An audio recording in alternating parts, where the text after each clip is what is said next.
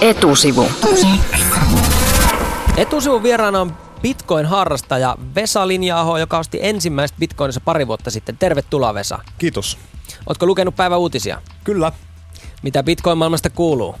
Bitcoin tällä hetkellä kuumin uutinen on tämä, no siitä on spekuloitu jo monta viikkoa, mutta tämä suosittu kauppapaikka MT niin äh, niiden nettisivut on viime yönä hävinneet verkosta.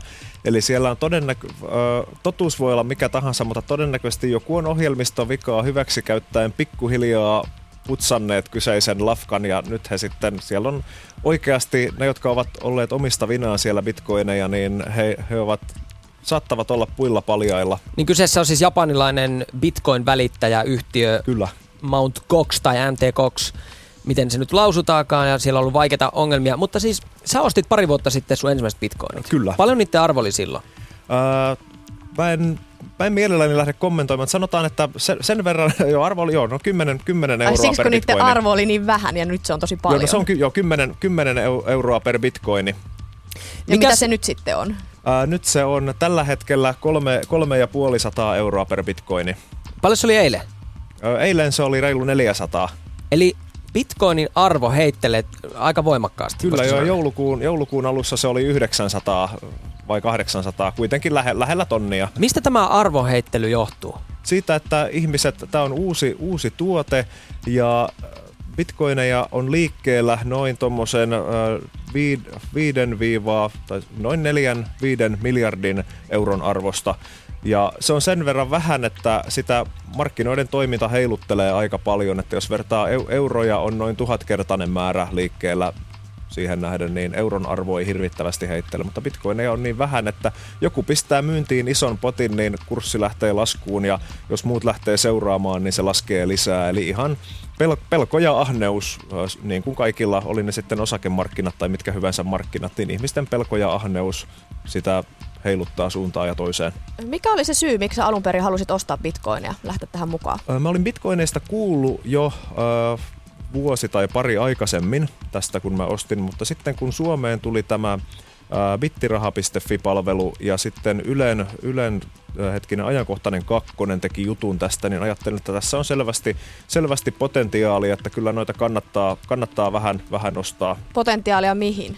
Tähän Potentiaalia... 30-kertaiseen arvon nousuun Ei, vai? ei nyt, kolme, en nyt niin, niin paljon ajatellut, mutta kuitenkin että tämä on juttu, mihin kannattaa pistää rahojaan, että jos tämä tästä tulee suosituksi, niin sitten niiden arvo nousee. Niin, eli tämä olisi ollut, ollut niinku rahantekoväline myöskin. Öö, joo, joo, kyllä vo- voidaan sanoa näin.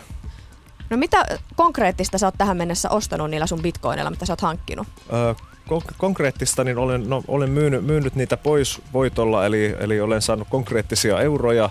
Ja sitten olen myös maksanut ö, kasvisravintolassa ja tilannut nettikaupasta elektroniikkaa. Ja lahjoittanut archive.org, tämmöinen säätiö, joka säilöö internetin historiaa, niin tuommoisiin pik- pikkusummien siirtelyyn verkossa Bitcoinhan on, siihen se on oikeastaan tehtykin. Se on harmi, että siitä on tullut tämmöinen keinottelutuote, että arvo heittelehtii. Se mullistaa netissä maksamisen täysin. Jos haluaa nostaa brasili- brasilialaiselta graafikolta töitä bitcoineilla, niin jos haluan ostaa häneltä vaikka logon bitcoineilla, niin tämä on helppoa. Koitapa maksaa ulkomaalaiselle palkkaa rajan yli äh, NS-virallista tietä. Vesa, sä kerroit, että sä oot itse ostanut bitcoineja, mutta niitä voi hankkia toisellakin tavalla. Puhutaan tällaisesta louhimisesta.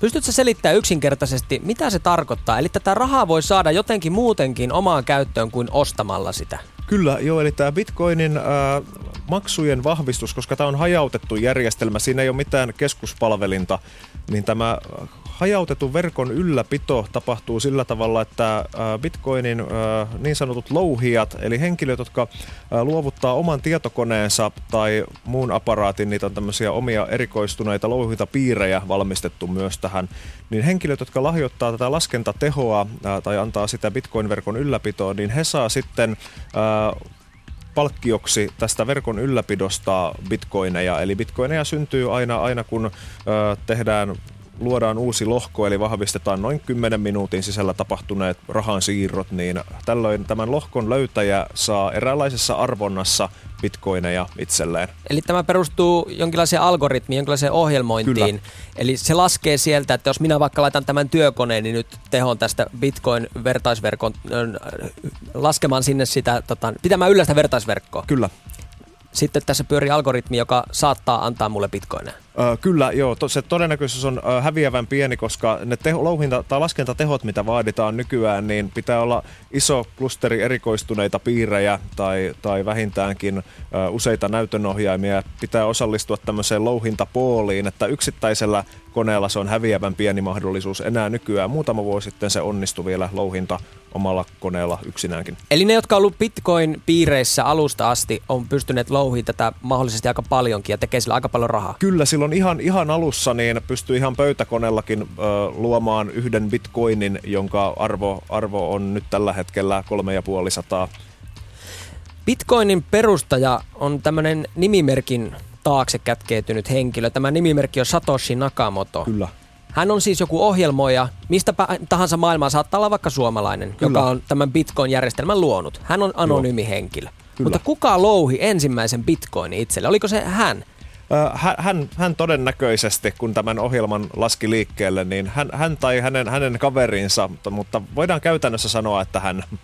Miten voit, tai voiko siihen luottaa, että tämä järjestelmä on, perustuu hyvään tarkoitukseen, että he ovat todennäköisesti tehneet merkittävän määrän rahaa, puhutaan vähintään miljoonista? Kyllä vähintään. Ja, ja heillä siis äh, tämä itse Bitcoin-ohjelma on avointa lähdekoodia, mikä ei tietenkään takaa, etteikö siellä voisi olla virheitä, niin kuin on aina välillä ollutkin ja niitä on korjattu. Eli periaatteessa onhan siinä pieni mahdollisuus, että tämä on, onkin äh, suuri, suuri megaluokan huijaus, mutta sitä mä pidän hyvin epätodennäköisenä, että näin olisi tarkoituksella, että se on avoimen lähdekoodin ohjelma, joku sen olisi sieltä jo löytänyt, jos siellä olisi joku tarkoituksellinen hippo. Mm.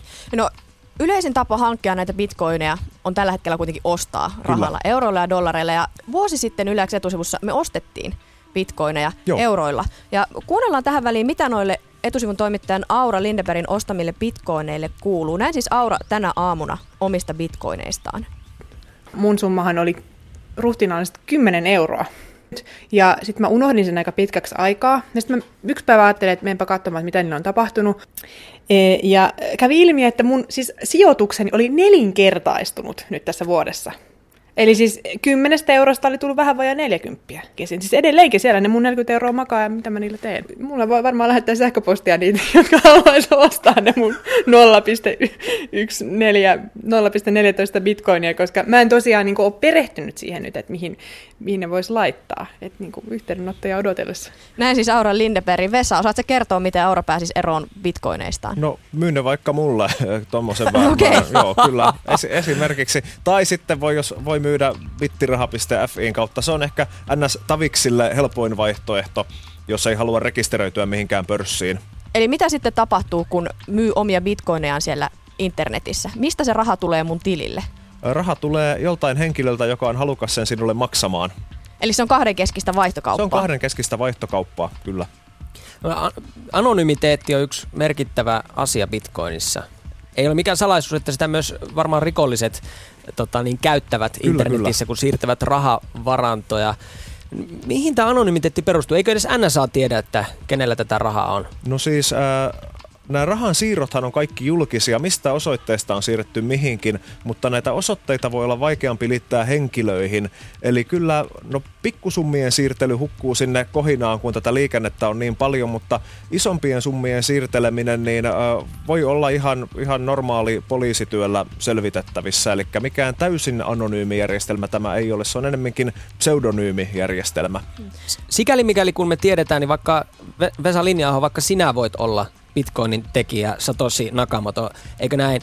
Ja sulla on tietenkin intressi puhua Bitcoinista hyvin, Kyllä. koska omistat niitä joo. X määrän, et, et tietenkään sitä joo, meille kerro on, paljon, mutta... Joo, jos on, jos on ö, jos mä omistan bitcoineja, mä voin omistaa niitä 0, 10, 100 tai 1000 tai enemmän. Kukaan ei, kukaan ei voi tietää sitä. Tietysti kun mä muutan ne euroiksi ja maksan verot tästä luovutusvoitosta, niin siinähän ne tietysti tulee sitten julkisiin verotietoihin, mutta niin kun se pitää muistaa, että mulla on, on varmasti intressi puhua bitcoinista. Aina kun bitcoin on esillä mediassa, niin se yleensä näkyy kurssinousuna. Sama pätee mihin tahansa pörssiosakkeisiinkin kyllä, että bitcoin ei ole poikkeus. Bitcoinin tilanteessa on kyse siitä, että maailmassa velloo virtuaaliraha, johon auktoriteetit ei pääse käsiksi. Miten verotus? Verotus menee sillä tavalla, että Suomen verottaja otti tämmöisen kannan, että luovutusvoitot voitot pitää ilmoittaa ja niistä maksetaan, maksetaan vero noin 30 prosenttia, mutta tappioita ei saa vähentää. Hyvin mielenkiintoinen kanta. No nyt käsi sydämellä. Moniko bitcoin-harrastajista Suomessa maksaa verot? Ö, todennäköisesti nämä, mitkä, no jos luovutukset on alle tonnin vuodessa, niin veroja ei tarvitse maksaa. Toi pitäisi vielä varmistaa, mutta näin muistaakseni on tuloverolaissa. Eli auran siirroista ei menisi sitten? Joo, siitä, siitä ei menisi. Kyllä ne verottajalle voi ilmoittaa ja sitten verottaja päättää, että verottaako vaiko eikö. Mutta siis sanotaan, että nämä pikkusummien pyörittelijät niin tus, tuskin maksavat. Vähän niin kuin joku kirpputorimyyjä tuskin maksaa luovutusvoitostaan veroa. Sulla on siis Vesa linja X määrä bitcoineja Huolestuttaako sua tämän järjestelmän tulevaisuus? Uutisissa kuultiin tuossa 12 aikaa, että Wall Street alkaa jo kiinnostua tästä bitcoinista, että se vallottaa maailmaa siihen, sitä, luo, sitä tahtia. Huolestuttaako sua, että kun EKP tulee väliin ja, tai joku Wall Street ja ne alistaa bitcoinin käyttöönsä? No toden, ne, ne ei sillä tavalla sitä pysty alistamaan, että jotain rajoituksiahan voi viranomainen äh, laskea ihan niin kuin mille tahansa tuotteelle. Onhan meillä elintarvikkeiden myyntikin on tarkkaan säänneltyä, että on tämä mahdollista, mutta yleensä se tuo taas Bitcoinille lisää käyttäjiä, kun siihen tulee, tulee sääntelyä, että saa nähdä mitä käy. Sääntelyhän on, niin kuin kaikki tietää, siitä on hyötyä ja haittaa. No mitä sä Vesa oot mieltä? Kannattaako mun nyt laittaa mun seuraava palkka bitcoineihin? Sulla on rahat niin kuin, siis 30 kertaistunut siitä silloin, kun sä oot laittanut Auralla ää, vuosi sitten nelikertaistunut. Jos mä laitan nyt mun pienen palkan, niin tienaanko mä nelinkertaisen summan vuodessa? Se riippuu nyt siitä, että äh, yleistyykö bitcoinin käyttö. Eli jos bitcoinin käyttö yleistyy, niin sen arvokin nousee. Aina voi tulla joku kilpaileva virtuaalivaluutta, joka syrjäyttää bitcoinin. Tai sitten äh, jos bitcoinin käyttö yritetään kieltää, niin silloinkin sen arvo, arvo laskee. Eli ei, ei, nyt, ei nyt ainakaan, mä en laittaisi koko, koko kuukausipalkkaa kyllä asiaan, mitä en ole perusteellisesti selvittänyt. Että... Tähän on tosi ärsyttävää. Siis jos mä laitan rahaa tähän, niin oikeastaan mä kasvatan sun rahojen arvon nousua. Äh, kyllä, joo. Vähän niin kuin jos sä ostat Nokian osakkeita, niin se nostaa, nostaa Nokian kurssia. Ja pikkuhiljaa mä voin vaan toivoa, että mä pääsen jotenkin osallisesti. Käytetäänkö tätä oikeasti sitten muuhun kuin tähän valuuttakeinotteluun? Sä itsekin sanoit, että se on se hyöty, mistä sä oot saanut. Kuulostaa niin. tosi hienolta, että voitaisiin netissä vaihtaa, mutta onko tämä edelleen kuitenkin valuuttakeinottelun väline ja rahantekoväline?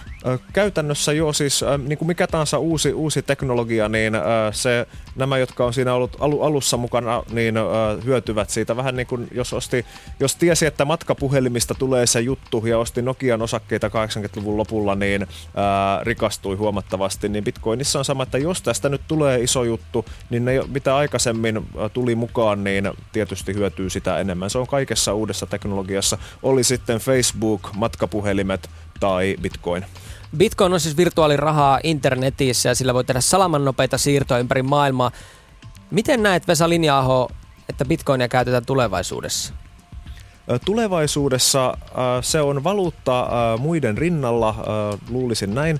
Varsinkin tämmöiseen nettikauppaan se sopii hyvin, kun kaikki luottokorttiyhtiöiden provisiot jää pois ja pankkien viiveet. Esimerkiksi rahan siirto Suomessa, jos viime joulupyhinä siirsi rahaa perjantaina neljän jälkeen siirsi rahaa kaverille, niin oli tällä kaverilla seuraavana perjantaina, eli viikon viive. Bitcoineilla tämä viive on muutama sekunti, kun tietosiirrosta tulee ja sitten noin tunti, kun ne rahat pääsee käyttämään, kun nämä siirrot on vahvistuneet. Eli tämä tietenkin siis perinteinen pankkijärjestelmä ja ja valuuttajärjestelmähän, kun heille tulee kilpailija, niin kyllä mä luulen, että jos pankit huomaa, että bitcoinit saa suosiota nopeuden takia, niin kyllä hyvin äkkiä pankkisektorihan ei ole oikein toimintaansa kehittänyt, jos ei netti nettipankkipalveluja lasketa, niin se on hyvin hitaasti uudistuva toimiala, koska kilpailijoita ei ole nyt on ja toivottavasti mä pystyn euroillakin maksamaan pikasiirtoina muutaman vuoden päästä. Kiitoksia haastattelusta Bitcoin-harrastaja Vesa Linjaho. Kiitos. Etusivu. Etusivu.